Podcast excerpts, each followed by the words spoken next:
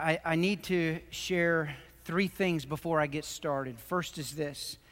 I just, from the bottom of my heart and my family's heart, I want to thank you guys so much for uh, such an outpouring of love. I I don't have words, and um, and I know those of you who have walked through this, um, I, I know that it's it's been easy for me through all these years when your spouse passed away or your child passed away to put my arm around and around you and just encourage you and say, okay, it's going to be all right. You're, you're going to be okay. And then the Lord lets me walk through it. And for all of those of you who I've put my arm around and said that, I'm I'm looking, I've been watching you, and I'm looking at you, and I'm seeing how God has worked in your life. And I trust that He will do the same in me as well and in my family as well. I trust that. I also stand here and I completely trust that, that Bev is in the very presence of her Savior. The one that we're singing to, she's right there. She, she is experiencing the answer to Jesus' prayer when He said, I pray that they may be where I am, so they may see me and my glory. And she's experiencing that. And I rejoice in that. Um, and to be honest, that's what that's what gives me strength. I, I don't know how people without Jesus even think about doing this. Um, but I have all my life believed that to be absent from the body is to be present with the Lord, and I know that's where she's at. I'm banking on it. I bank my life on it. I bank everything I do on that. And I bank the fact that I'm going to be there before Him as well. And and that day will come, and I'll go, and it'll be a glorious day as well. So, uh, it was interesting yesterday. I've got... Friday was a wonderful day Bev and I had together. Our, our, it was just wonderful. And we went to Ashland, and we traded in our little flip phone things, and we got iPhones. So I'm still trying to figure this out. But I got a message last night, and I need to read this because I'm, I really appreciate this message because I need to set something straight, okay? Here it is. First, the first amazing thing is I found it. Uh, Candy Wells sent me a note. I'd asked if I if she cared if I used their names. And, and they were part of the singers up here on the stage, and it was... It, what a wonderful time of worship that was Wednesday. What a wonderful celebration. And uh, so out of that, uh, she writes and says, I would like to share a funny thing. After our celebration of Bev Wednesday night, on the way home, Lynn Lee asked, that's her daughter, is rum alcohol? And we were like, yes. And there was silence. And then I asked, why do you want to know that? And she replied, well, I just can't believe Rick called Tim to go get rum with him. We, we were all like, what? He said, Lindley continues, he said he called Tim to go take some rum to help get his head out of the clouds. And then, oh my gosh. We all screamed in unison, run! He needed to take a run to clear his head. Wow, so glad we nipped that in the bud before rumors got started. So, Lindley, I love you, girl. Where are you? I love you. There you are in the end, okay. And, uh, and I'm not a drunk, okay? And... And I'm still going to uh, trust Jesus instead of the bottle with this one. Uh, but I love that. So, yeah, if, if if word starts going around, oh, Rick's wife died, and he's just been hitting the bars now. It's really bad. You know, that, that hadn't happened. Um, second thing, I'm doing good. I am uh, I'm not moving too fast by being up here this morning. Listen. Long time ago, God called me to preach and to teach. And sometimes I've done it poorly, and sometimes I guess I've done okay, but I've been faithful to what I've been called to. And I don't know what else to do. I mean, what else could I be doing? Sitting at home throwing a pity party or whatever. And I choose not to do that. I choose that there is joy in the suffering and joy in the struggle. I choose that. And I choose that the call that God placed on my life hasn't changed one lick. Uh, Bev and I, in our relationship, it went back to when we dated. It, we we made it really clear to each other that for this relationship to move forward, it was always God first and then our spouse second, always. And, and I hope that's the same for you, because it makes all the difference in the world that you serve God first, so that when God sees fit to take away something below number one, you always have number one. And so I'm, I, I desire to be faithful to that. And I desire to be up here. And I don't believe I'm moving too fast. I know um, it's time for the kids to go home. They're, they're going to be leaving this afternoon. And um, and I, but it's time to do this. It's time that I have to walk through that. And that's okay. That's okay. And then the third thing. And then with this, we'll dig into our sermon. Um, I find it interesting that when we, we started this series on the kingdom, it seems like ever since we started this series on the kingdom that all hell's broken loose. Um, and I really mean that. Uh, you know, Matt started us out with, with God's creation, God's rule. It's His. It's all, it all belongs to Him. And then we went to the rebellion that took place in heaven and then was carried out onto the earth. And the one who was leading that rebellion was none other than Satan. And Satan's uh, mode of operation is simply this: kill, steal, and destroy. And Peter would say, and devour.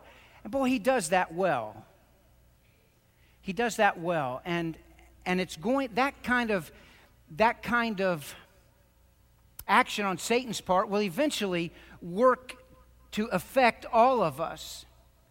But if we are citizens of the kingdom of God and we are following our King Jesus, then no matter what Satan throws at us, there is still hope, even in the devastation, even in the struggle. Because the day is coming. This is what I'm going to be talking about today. The day is coming when there's going to be a trumpet blast and there's going to be a shout of an archangel, and the clouds are going to split, and the Son of God is going to return, and, and He is going to absolutely destroy Satan's rebellion. He is going to destroy everything that goes with Satan's rebellion, and we are going to be with Him forever. And that's going to happen. The Scripture says it's going to happen, and I bank on that. I don't know if I'll be alive when it happens. I don't know if I'll be dead when it happens. But what I know is it's going to happen because He said so. So let's get started. If you'll take your outlines, and and I want to, I would like for you to go to Matthew chapter twenty-four. These verses will be on the screen. And the first thing I want you to see is that the disciples equated the destruction of the temple with the return of Jesus. Jesus was talking about, He was prophesying about in seventy A D there would be, that, that Jerusalem would just be completely overrun and that the temple would be destroyed, not one stone left upon another. And you'll see that in a second. And they equated that with, with Jesus returning as king and setting up His kingdom. Look, look in the first three verses of Matthew twenty-four. Jesus left the temple and was walking away when His disciples came up to Him to call His attention to its buildings. "Do you see all these things?" He asked. "I tell you the truth, not one stone here will be left on another. Every one will be thrown down." As Jesus was sitting on the Mount of Olives, the disciples came to Him privately. "Tell us," they said, "when will this happen? And what will be the sign of your coming and of the end of the age?" So they're, they're equating what Jesus was saying with Jesus coming again and really Him coming in His kingdom. They're going to ask that again, and I'll get to that towards the end of the message here. So what Jesus does in Matthew twenty-four is He provides signs to His disciples about when this will occur. And, and He does it in, in about ten verses, picking it up in verse four, Matthew twenty-four. Uh, let's, let's look at those now. Jesus answered, "Watch out that no one deceives you. For many will come in my name, claiming I am the Christ, and will deceive many. You'll hear of wars and rumors of wars, but see to it that you're not alarmed. Such things must happen, but the end is still to come.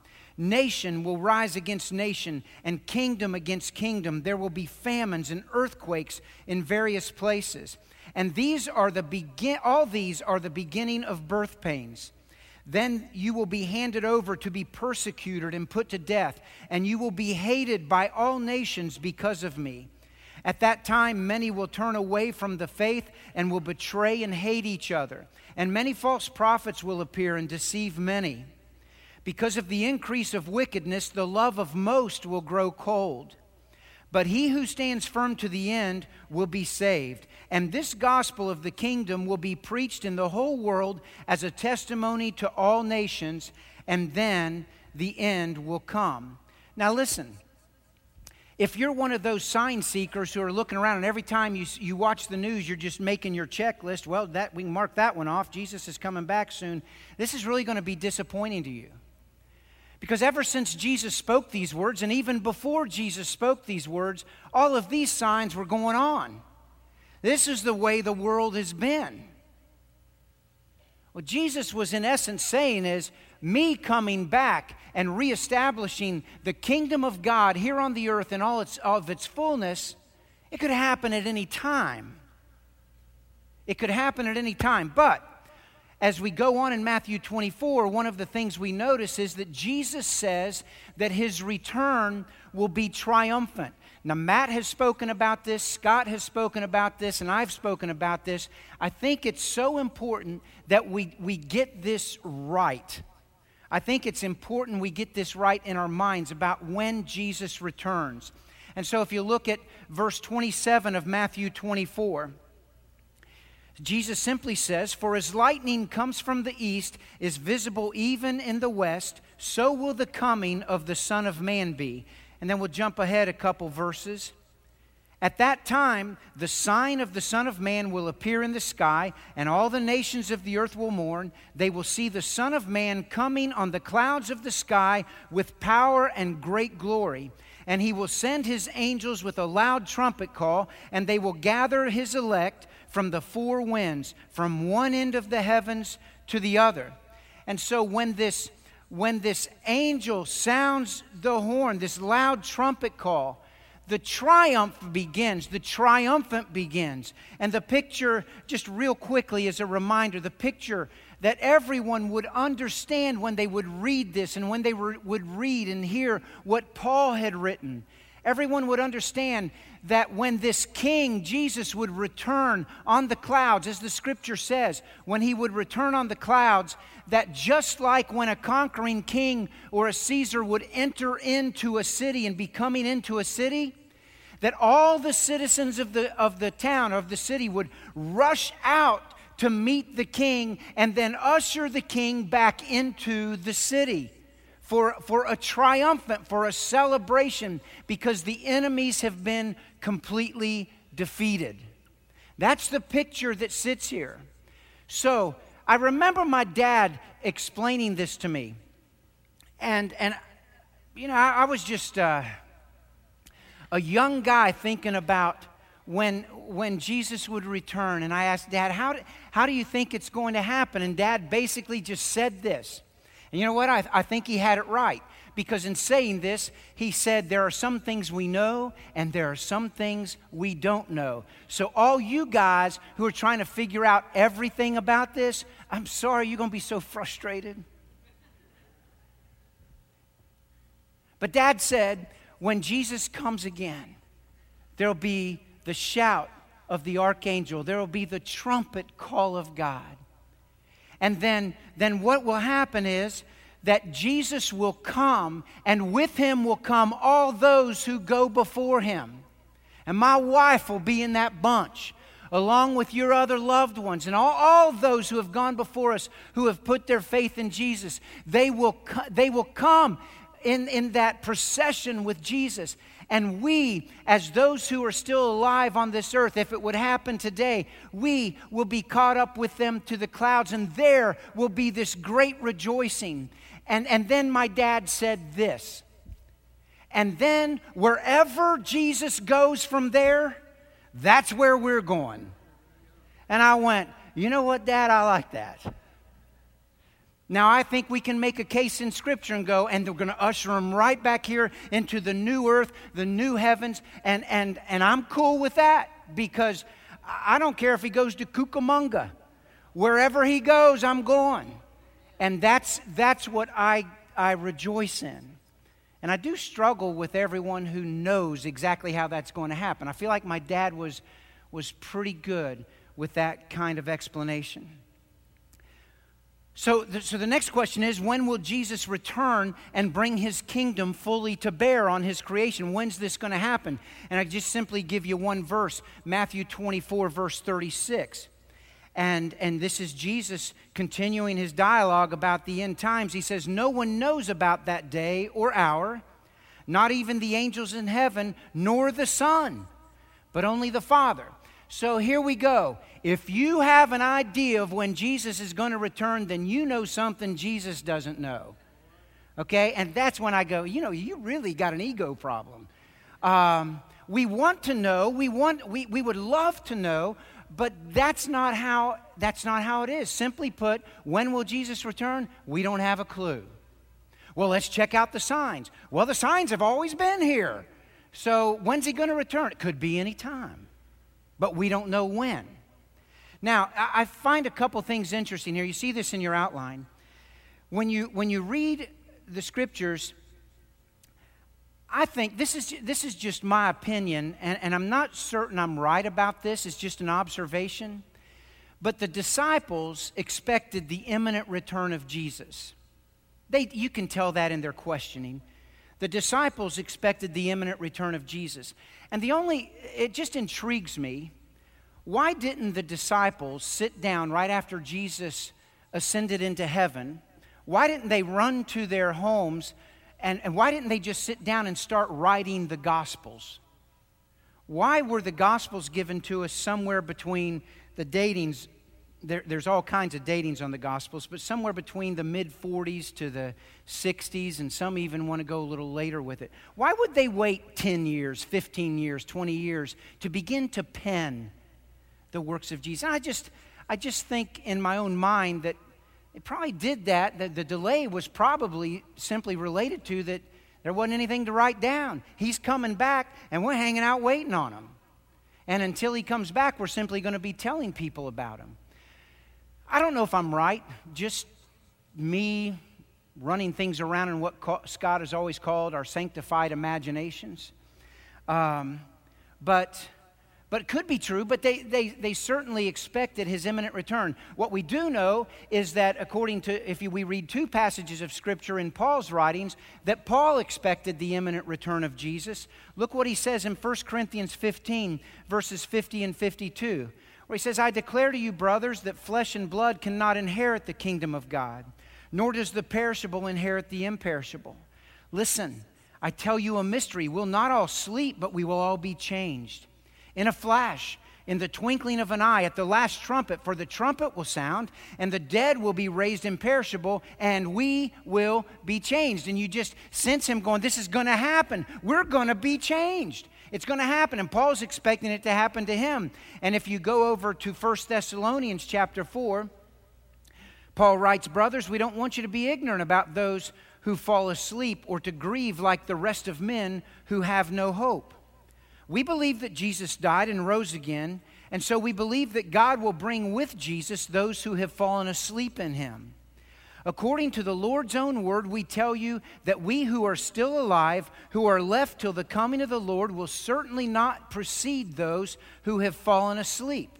For the Lord himself will come down from heaven with a loud command and the voice of the archangel and with the trumpet call of God, and the dead in Christ will rise first. Now look at this. And after that, we, he's, he's just talking about himself, we, us, who are still alive and left, will be caught up together with them in the clouds to meet the Lord in the air, and so we will be with the Lord forever. Therefore, encourage each other with these words. So it's easy to read these and, and just sense in Paul's heart, in the in the disciples, uh, it's it's easy to sense that in their hearts they really believed that, that Jesus could just come at any moment, at any moment. Now, it's almost been two thousand years since Jesus made these promises, almost two thousand years. And the question is, so what's he waiting on? I mean, isn't the world bad enough? Come on, Jesus. Isn't Satan's uh, little devastation gig he's doing, isn't isn't it enough? Let's get, let's get it on the road. And so I'd like for you to look at Second Peter chapter three, verse ten, because this is where you and I come into play. And this is really important you grab this. First of all, Peter writes in, in verse three of chapter three, "You must understand that in the last days scoffers will come, scoffing and following their own evil desires. And they'll say, 'Where is this coming he promised? Ever since our fathers died, everything goes on as it has since the beginning of creation.' But they deliberately forget that long ago, by God's word, the heavens existed and the earth was formed out of water and by water. By these waters also, the world at that time was deluged or flooded and destroyed. By the same word, the present heavens and earth are reserved for fire, being kept for the day of judgment and destruction of ungodly men. But don't forget this one thing, dear friends. With the Lord, a day is like a thousand years, and a thousand years are like a day. The Lord is not slow in keeping his promise, as some understand slowness. He is patient with you, not wanting anyone to perish, but everyone to come to repentance. But the day of the Lord will come like a thief. The heavens will disappear with a roar. The elements will be destroyed by fire, and the earth and everything in it laid bare."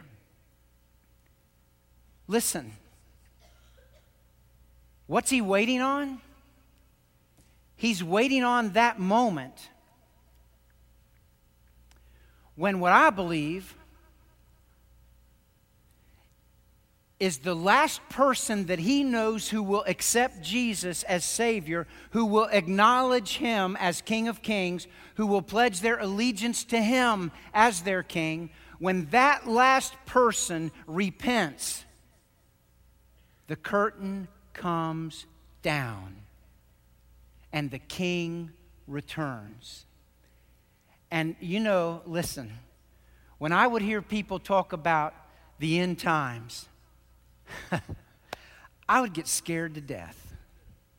It would just freak me out. But I got to tell you this.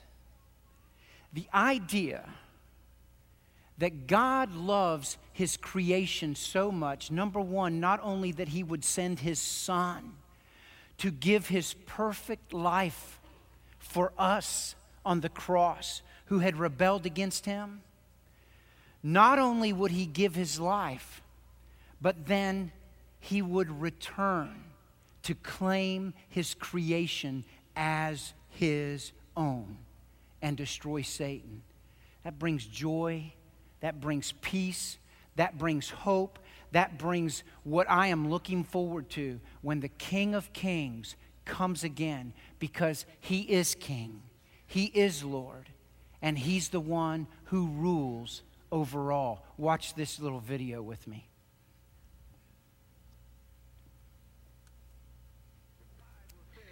He's the King of the Jews. He's the King of Israel. He's the King of righteousness. He's the King of the ages. He's the King of heaven. He's the King of glory. He's the King of kings. And he's the Lord of lords. That's my King. I, I wonder, do you know him? My King is a sovereign King. No means of measure can define his limitless love. He's enduringly strong. He's entirely sincere. He's eternally steadfast. He's immortally graceful. He's imperially powerful. He's impartially merciful. Do you know him? He's the greatest phenomenon that has ever crossed the horizon of this world. He's God's Son. He's a sinner's Savior. He's the centerpiece of civilization. He's unparalleled. He's unprecedented. He is the loftiest idea in literature. He's the highest personality in philosophy. He's the fundamental doctrine of true theology.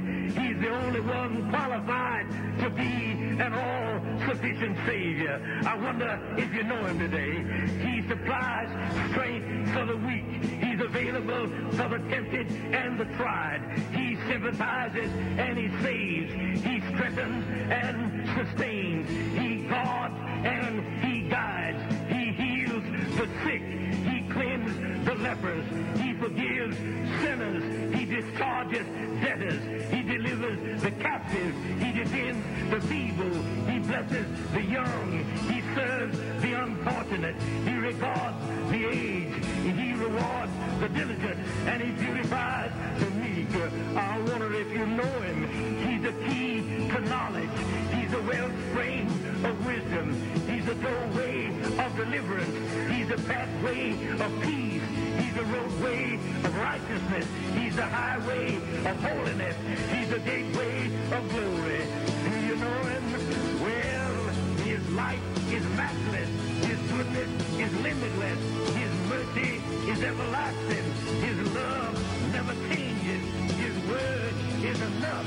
His grace is sufficient. His reign is righteous. And His yoke is easy. And His burden is light. I wish I could describe Him to you. He's indescribable. He's incomprehensible. He's invincible. He's irresistible. Well, you can't get Him out of your mind. You can't, you can't get Him off of your head. You can't outlive Him, and you can't live without Him. Well, the Pharisees couldn't stand Him, but they found out they couldn't stop Him. Pilate couldn't find any fault in Him. Herod couldn't kill Him. Death couldn't handle Him, and the grave couldn't hold Him. Yeah! That's my King. That's my King. Then I saw in the right hand of Him who sat on the throne a scroll with writing on both sides and sealed with seven seals. And I saw a mighty angel proclaiming in a loud voice, "Who is worthy to break the seals and open the scroll?" But no one in heaven or on earth or under the earth could open the scroll or even look inside it. I wept and wept because no one was found who was worthy to open the scroll or look inside. And then one of the elders said to me, "Do not weep. See, the Lion of the tribe of Judah, the Root of David, has triumphed. He is able to open the scroll and its seven seals." And then I saw a lamb, looking as if it had been slain, standing in the center of the throne, encircled by the four living creatures and the elders. He had seven horns and seven eyes, which are the seven spirits of God sent out into all the earth. He came and took the scroll from the right hand of Him who sat on the throne. And when He had taken it, the four living creatures and the twenty-four elders fell down before the Lamb. Each one had a harp, and they were holding golden bowls full of incense, which are the prayers of the saints, and they sang a new song. "You are worthy to take the scroll and to open its seals, because you were slain, and with your blood you purchased men for God from every tribe and language and people and nation. You have made them to be a kingdom of priests, a kingdom and priests to serve our God, and they will reign on the earth." And then I looked and heard the voice of many angels numbering thousands upon thousands, and ten thousand times ten thousand. They encircled the throne and the living creatures and the elders. In a loud voice they sang, "Worthy is the Lamb who was slain to receive power and wealth and wisdom and strength and honor and glory and praise." And then I heard every creature in heaven and on earth and under the earth and on the sea and all that is in them singing, "To Him who sits on the throne and to the Lamb be praise and honor and glory and power forever and ever." The four living creatures said, "Amen." And the elders fell down and worshiped. And then I go over to chapter eleven of Revelation and read verses fifteen and sixteen.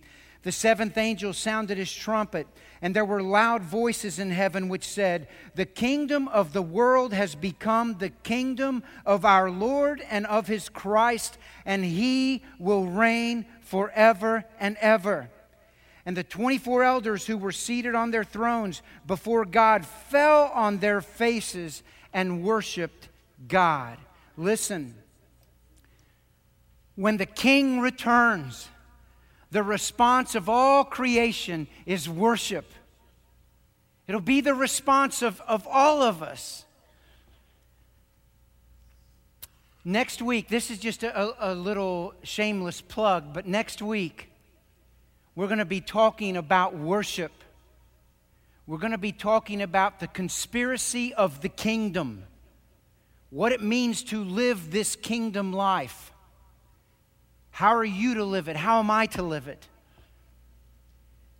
And I'm not going to be preaching. Matt's not. Scott's not. We're, we're going to have Dave Dowdy come and share with us. Dave is the pastor at Revolution. On Sunday evenings, he teaches right back here in the Student Center at six thirty. He's come a long way, man. He's grown up so much. And God has done such a good work in his life. And next weekend, he's going to stand here and he's going to share about worship. And he's scared to death. You guys are an intimidating bunch, you know.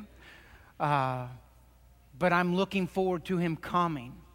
And I hope you'll be here because it's so important that you, you understand worship in the framework of living this Christian life, in the framework of gathering together as a body, and then in, a, in the framework of living it outside of these walls. And he'll be sharing that.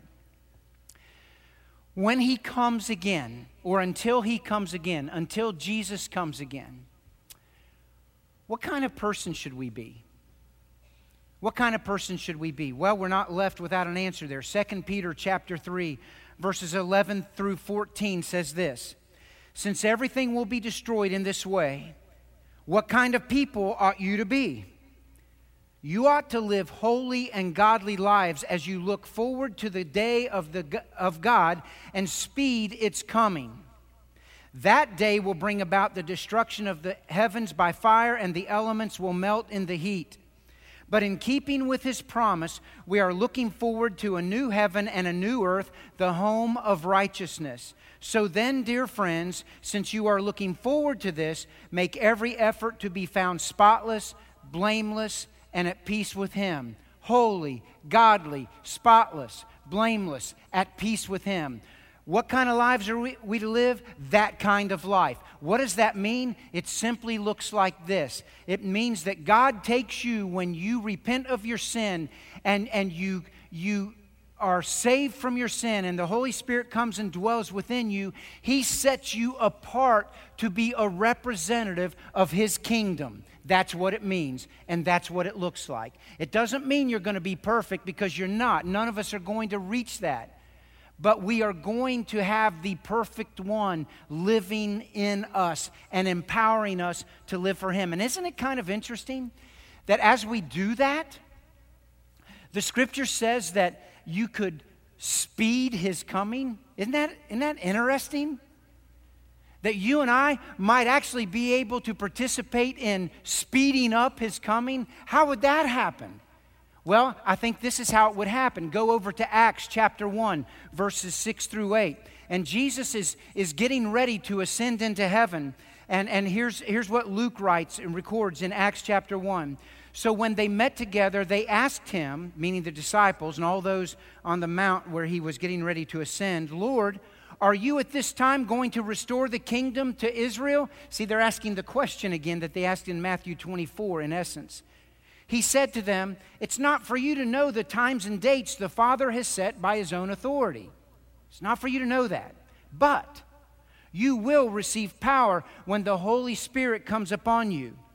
And you will be my witnesses in Jerusalem and in all Judea and Samaria and to the ends of the earth."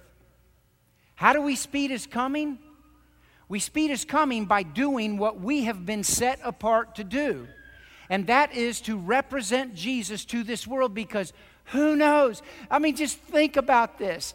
If the last person that is to repent that Jesus is waiting on before to repent before he comes again? What if that person were living in southern Ohio and northern Kentucky? And you go, oh, that, that couldn't happen. Well, heck, we lead in the drug trade. I mean, we might as well lead in that too. What, what if that person is here? And if that person's here, what if we're walking? What if that person is a coworker? What if it's our neighbor? What if it's someone in our own family? And we just go, you know what? We need to tell them, but and we just keep on going by. What? We're missing it. We have been set aside for that. We've been set aside to represent our King. We haven't been saved to get all the toys. We haven't been saved so that we can just be busier. We haven't been saved so that we can get a promotion in our job and so that we can have a bankroll somewhere. That's not why you were saved. We haven't been saved so that we could be healthy. We haven't been saved so that we could just be the smartest person on earth. We've been saved so that we represent the kingdom here and point those who are blinded by the king of this world, by the prince of this world. We talk to them and we share the hope of Jesus with them. And how cool would that be if you, let me just think about this. If you were sharing Christ with someone and they said, you know what? I, I want him. I want him. I want to follow him. And you prayed with that person and you bowed your head, and in the next moment, the king is standing right in front of you because he came back going, dude, what were you waiting on? I've been wanting to come back, but just waiting on you to tell that person, you know? I think that's kind of cool because he's coming back one day. So until then, uh, I, I got to do this. You just have to allow me time to do it. Where's my son? There you are. Okay. Let me come back here.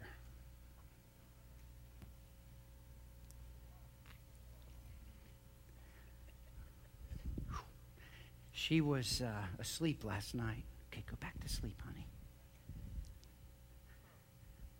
This is Cora, Cora May. On Friday, while we were on our way to the emergency room, my son and his wife, John and Becky, they were at the hospital in Cincinnati in labor. And in this irony of ironies, Cora May was born as Jesus was taking my wife home. And I remember her saying that uh, she hoped that she'd be able to hold him if there were treatments she had to have, that they could have her so that she could hold Cora before she started having treatments. And um, that didn't happen. But while we were there in the emergency room by by the bedside, we all got a text. All our phones, ding, ding, even mine, my new iPhone. Uh, what is that? Uh, And John had just sent us a text, Cora's been born. And accompanying it was a picture. And uh, Bev hadn't had much pain medication at the time, so she was still coherent. And Jeremy said, Cora's been born. And he brought his iPhone over and showed it to Bev. Oh, I know, you're so sweet. And she rolled over and... Uh, When she when she rolled over and, and looked at the picture, she smiled. She talked about the hair on her head. She just made over her for just a couple minutes. And then she went and rolled back and went back to just struggling with her pain until they gave her medication. And really after that, we just didn't get a chance to talk because she was just struggling so much. But I got to tell you this. You see this little baby here? This little baby needs to know Jesus. Our prayer, Bev and I's prayer, had always been, first, that our kids would know Jesus. And we weren't perfect parents. I mean, we prayed for them, but we, I mean, we're jacked up as everybody else. Um, but they know Jesus. And they married my son-in-law, my two daughter, daughters-in-law. I don't know how you say that, plural, but married them. And they love Jesus. And they're spending their energies first in their home to share Jesus with their children so that they'll know Jesus. And I know John and Becky will be doing that for Cora. But Cora's just one in a whole world full of people. In our community, where you and I live and where we operate, they need to know Jesus. And so I'm simply, when I turn you loose, this is what I, I mean, I, I don't know how to compel you to do this. But God didn't save you so that you could hang out here on Sunday mornings with a bunch of people and then just go back and do what you do. God saved you so that then you can go and tell others. We have the answer. It is not political. It is not financial. It is Jesus. And he is the answer. Why can't we share that inside our families? Why can't we share that with our spouse, our children, our neighbors, our co-workers? We got work to do. And I want you to jump in with me. And let's keep going as we walk this walk together, representing the kingdom of God, because our King is returning one day. Let's pray. Jesus, I thank you so much for your wonderful grace and mercy. I thank you that as King of Kings, you've got us in your hand. And now I'm asking you to use us as your instruments of grace so that when we go out of here, you will use us to proclaim your salvation, your kingdom into this world. We love you and give you praise. In the mighty name of Jesus, I pray. Amen and amen. Hey, God bless you guys. Have a blessed week. We'll see you next weekend, all right?